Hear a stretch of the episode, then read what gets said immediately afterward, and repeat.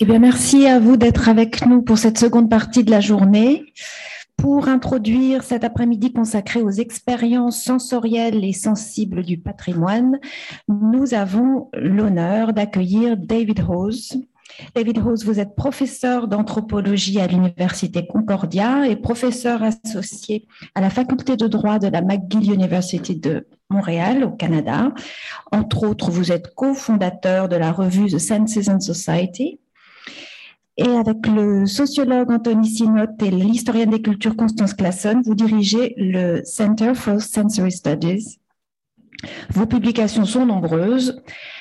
Nous pouvons simplement citer peut-être en 2009 le The Sixth Sense Reader, dans lequel vous avez mis en avant l'héritage aristotélicien de notre conception des cinq sens. Vous expliquez la manière dont elle s'est imposée dans le monde occidental, mais comment dans les temps anciens ou encore aujourd'hui dans d'autres régions du monde, elle entre en concurrence avec d'autres sens, tels celui du cœur, des organes génitaux ou encore de la beauté, par exemple. Vous ouvrez donc des champs de recherche extraordinairement large et nouveau pour de nombreuses disciplines que vous avez orchestrées, fédérées dans une publication très imposante en 2018, Senses and Sensation, Critical and Primary Sources, 4 volumes qui réunissent des chercheurs issus de disciplines telles la géographie, l'histoire, la biologie, les neurosciences, mais également les arts et le design. Et c'est cet aspect que vous avez développé dans votre introduction que vous avez intitulée « L'histoire du sensible, le virage sensoriel dans les études patrimoniales ». Je vous laisse la parole. Merci bien. C'est un grand honneur de participer dans cette journée études. Et je vais commencer avec un petit exercice en archéologie sensorielle. Et on peut avoir le premier diapo, s'il vous plaît. Et là, je vous propose d'imaginer que vous avez devant vous cette belle machine, un téléphone à cadran rotatif. Et alors, composez un œuf dans votre imaginaire. Et maintenant, prendre votre cellulaire, votre téléphone mobile, et composer un œuf encore. Et alors, ce sont deux exemples de la culture matérielle, comme on dit, mais ils ne sont pas équivalents. Et la question, c'est quoi la différence? Alors, on trouve que entre un 9 et un 1, ou même un 0, avec le téléphone à cadran rotatif, il y a du temps, premièrement, parce qu'il faut attendre la révolution.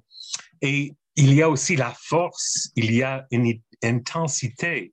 Et quant à le téléphone mobile, alors, il n'y a aucune force, il n'y a aucune intensité, et même si le iPod s'appelle le iPod Touch, il n'y a pas vraiment de toucher.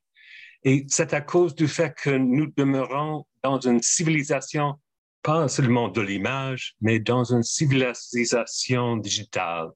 Et ça fait une grande différence dans notre expérience sensorielle. Alors, ce petit exercice qui montre la différence dans ces deux objets, le téléphone à cadre rotatif et le téléphone mobile, est un bon exemple de ce qu'on peut appeler la nouvelle archéologie, l'archéologie sensorielle. Tandis qu'avant, les archéologues ont excavé des objets et les arrangés dans des typologie basée sur leur forme visuelle. Maintenant, les archéologues sont beaucoup plus intéressés d'excaver le sensorium d'une période donnée et ils tentent à reconstruire des expériments typiquement immersifs. Alors, c'était un grand virage dans l'archéologie. Et on trouve le même virage dans beaucoup d'autres disciplines, comme je vais montrer un peu plus tôt. Ça commence, ce virage sensoriel, avec les travaux de Alain Corbin, l'historien du 19e siècle fameux. Il a écrit un livre qui s'appelle Le miasme et la jonquille sur l'odorat, et un autre sur les cloches du 19e siècle en France. Et alors, il s'appelle, ou les gens lui appellent, un historien du sensible. Cette idée du sensible est vraiment holistique et intéressante à contempler. Parce que ce que Corbin fait, c'est qu'il utilise les textes pour reconstruire l'atmosphère ou reconstruire le sensorium du passé. Et ça, c'est clé, ce mouvement, cette approche est clé à ce que j'appelle la révolution sensorielle. En commençant avec les sens, ou lead with the senses en anglais. Et on peut passer à un deuxième exemple. Et si Juliette peut nous donner le deuxième diapo. Ce sont deux images des masques à visage faux des Iroquois, false face masks des Iroquois de cette région du Québec. Et ils sont dans la collection de la Musée de la Civilisation ou Musée de l'Histoire canadienne près de Ottawa. Et alors, les conservateurs de cette collection ont eu deux choix il y a quelques ans. Un, c'était de répatrier des masques à des Iroquois aux Six Nations Reservation. Et ça, c'est une manière de régler une demande de la part des Iroquois. L'autre façon, l'autre option est de respecter l'essence de ces masques, de ces objets. Qu'est-ce que cela veut dire? Ça veut dire que ce que les Iroquois ont demandé, c'est que deux fois par an, deux chamans visitent la musée et fêtent des cérémonies autour de ces deux masques. Un parti de la cérémonie, c'était de donner du maïs. Ça veut dire qu'ils donnent un peu de maïs, mettent ça dans la bouche de ces masques. L'autre cérémonie est de faire un smudge. Ça veut dire avec le tabac brûlant, de faire une purification, une fumigation des masques. Alors, c'est contre les règles du musée. Pas d'aliments, pas de feu dans le musée. C'était des règles très fondamentales. Mais pour vraiment conserver ces objets, pour vraiment conserver ces masques, qui sont des êtres humains, qui sont des êtres vivants. Ils s'appellent grand-père, par exemple. Il faut alors faire soin ou prendre soin de leur sens. Et alors, les bonnes pratiques de conservation maintenant dans le musée, c'est axé sur les sens des objets. Troisième diapo, s'il vous plaît.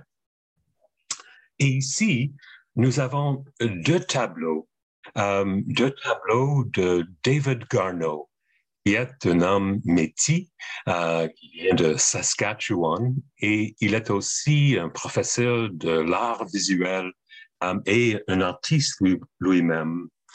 Alors, ces deux tableaux sont vraiment intéressants quant à moi. Et celui sur la gauche, ça s'appelle « Grand-père en train de contempler l'ocularcentrisme occidental ».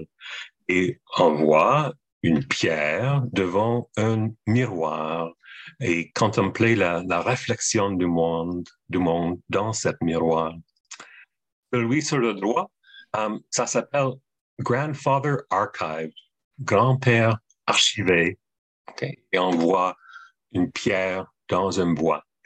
Alors, qu'est-ce que cela signifie? Alors, il faut reconnaître que chez les Cris, des Ojibwa, on trouve que toutes les choses sont marquées par une distinction fort importante, comme la distinction entre les genres en français qui nous donne le et la. Toutes les choses sont marquées par un pronom qui donne l'idée qu'ils sont soit animés ou inanimés. Et certaines des pierres, pas toutes, mais certaines des pierres sont considérées comme animées.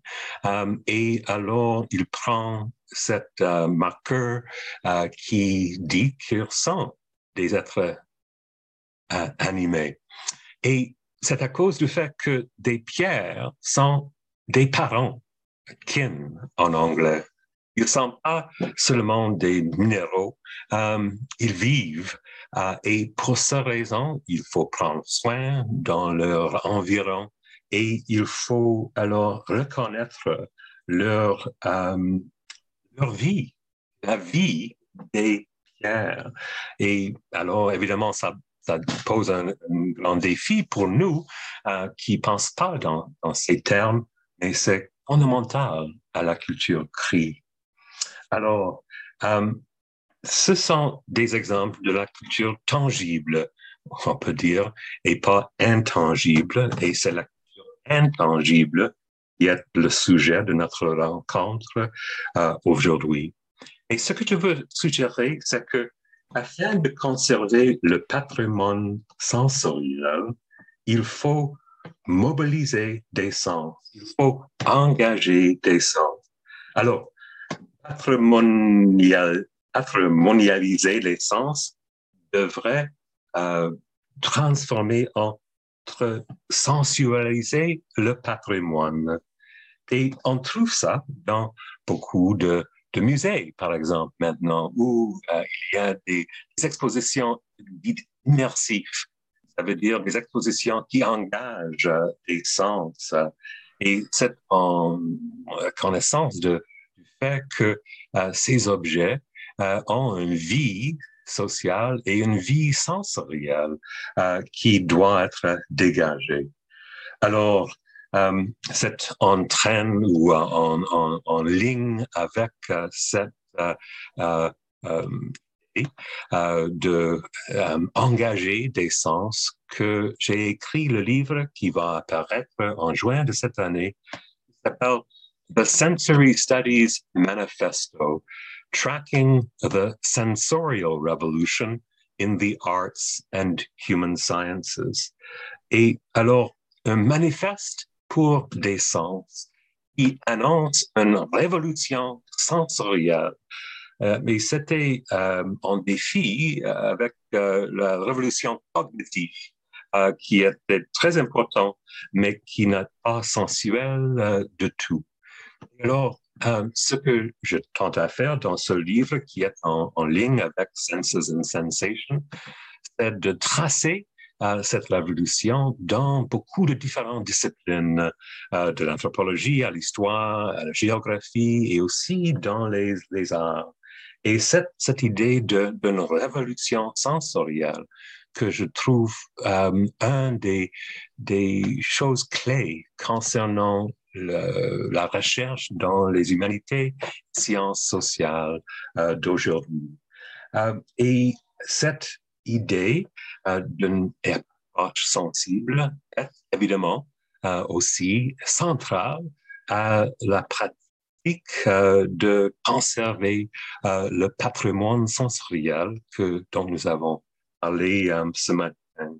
Mais l'idée, c'est de sensualiser le patrimoine. Il faut éduquer les sens des gens. Et comme exemple, je peux citer ce que Jérôme Bouffa nous a dit ce matin concernant deux cloches qui peuvent avoir la même note, mais différentes harmonies. Et alors, évidemment, pour entendre cette différence, il faut cultiver notre pouvoir d'écouter le monde. Il faut développer des techniques des sens. Et cette idée de technique des sens vient d'une étude classique de la part de Marcel Mauss qui s'appelle « Technique du corps, qui est publié dans 1936, mais qui est encore pertinent aujourd'hui. Alors, ce que je suggère, c'est qu'il faut mettre à côté la psychologie perceptuelle ou la psychologie des sens. Et il faut approprier pour la sociologie, la muséologie, l'anthropologie, l'histoire, les sens. Il faut oublier la psychologie qui individualise et psychologise et intériorise les sens pour reconnaître toutes les manières dont les sensations sont sociales, la socialité des sensations et la médiation culturelle. Il faut faire du sens, faire des sens. Et c'est ça qui m'impressionne avec tout le discours ce matin et alors, le travaux faire de la recherche dans le patrimoine sensoriel qui a cet accent mis sur les sens comme le nexus pour beaucoup de découvertes. Si il y a une bonne éducation dans les techniques des sens. Alors, conserver le patrimoine sensoriel, cela implique d'éduquer des gens, d'éduquer des visiteurs dans l'utilisation de leurs sens. Il faut entendre différemment, il faut renifler différemment, il faut voir différemment. Afin de bien cerner la richesse incroyable de notre patrimoine sensoriel. Je vous laisse avec un remarque qui a été fait ce matin. Qu'y a-t-il de plus éphémère, de plus fugace que l'odeur, que des odeurs? Absolument. Mais c'était cette culture fugace et cette culture intangible qui est alors la direction pour la recherche, la direction pour la muséologie et aussi pour toutes les sciences sociales dans l'avenir. Alors, merci beaucoup et je serai répondre à vos questions si vous l'avez. Mais vive la révolution sensorielle dans les études patrimoniales.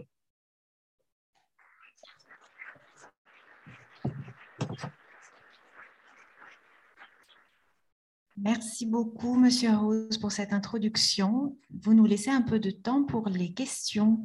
Si vous souhaitez avoir quelques questions, je vois que dans la salle...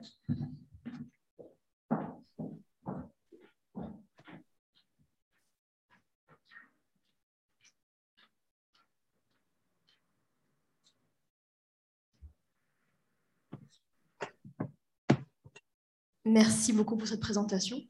Professionnelle de musée, je cherche toujours des choses que je peux appliquer tout de suite en entrant au travail. Vous indiquez apprendre à utiliser ses sens, une éducation aux techniques des sens. Mais en quoi est-ce que ça consiste? Comment est-ce qu'on fait ce genre d'éducation-là? Alors, on peut dire que, on prend l'exemple du musée, par exemple. Et alors, dans le musée, il y a des collection des objets. Et le musée, en effet, c'était une sorte de mausoléum à cause du fait que des objets qui sont collectionnés là sont traités comme simplement des objets.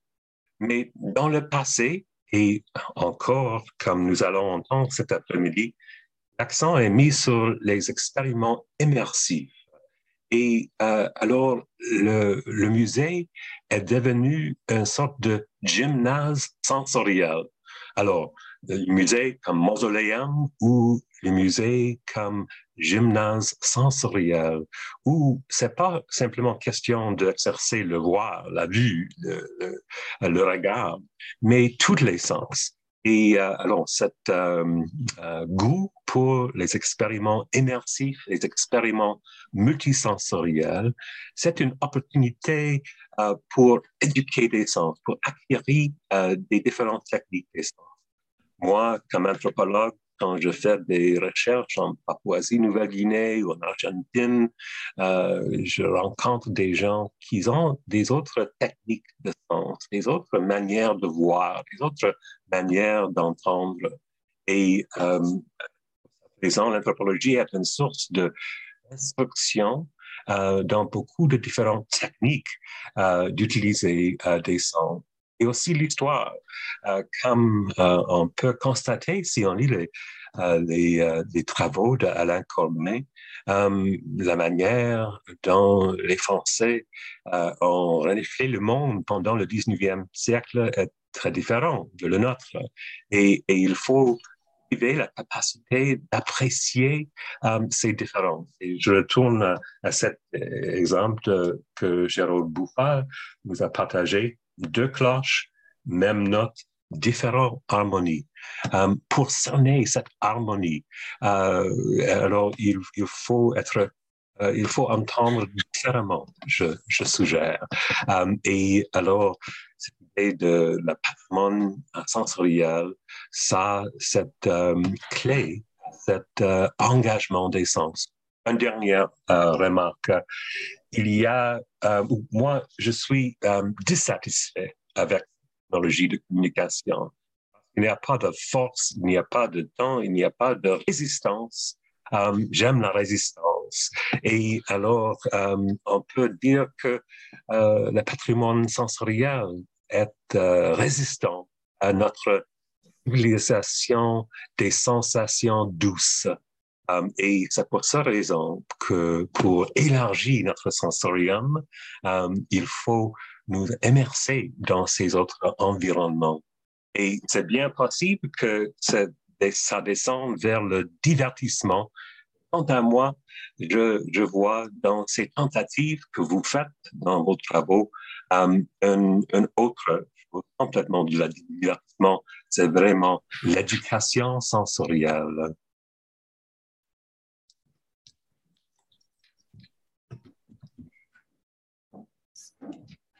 Encore une autre question ou c'est bon?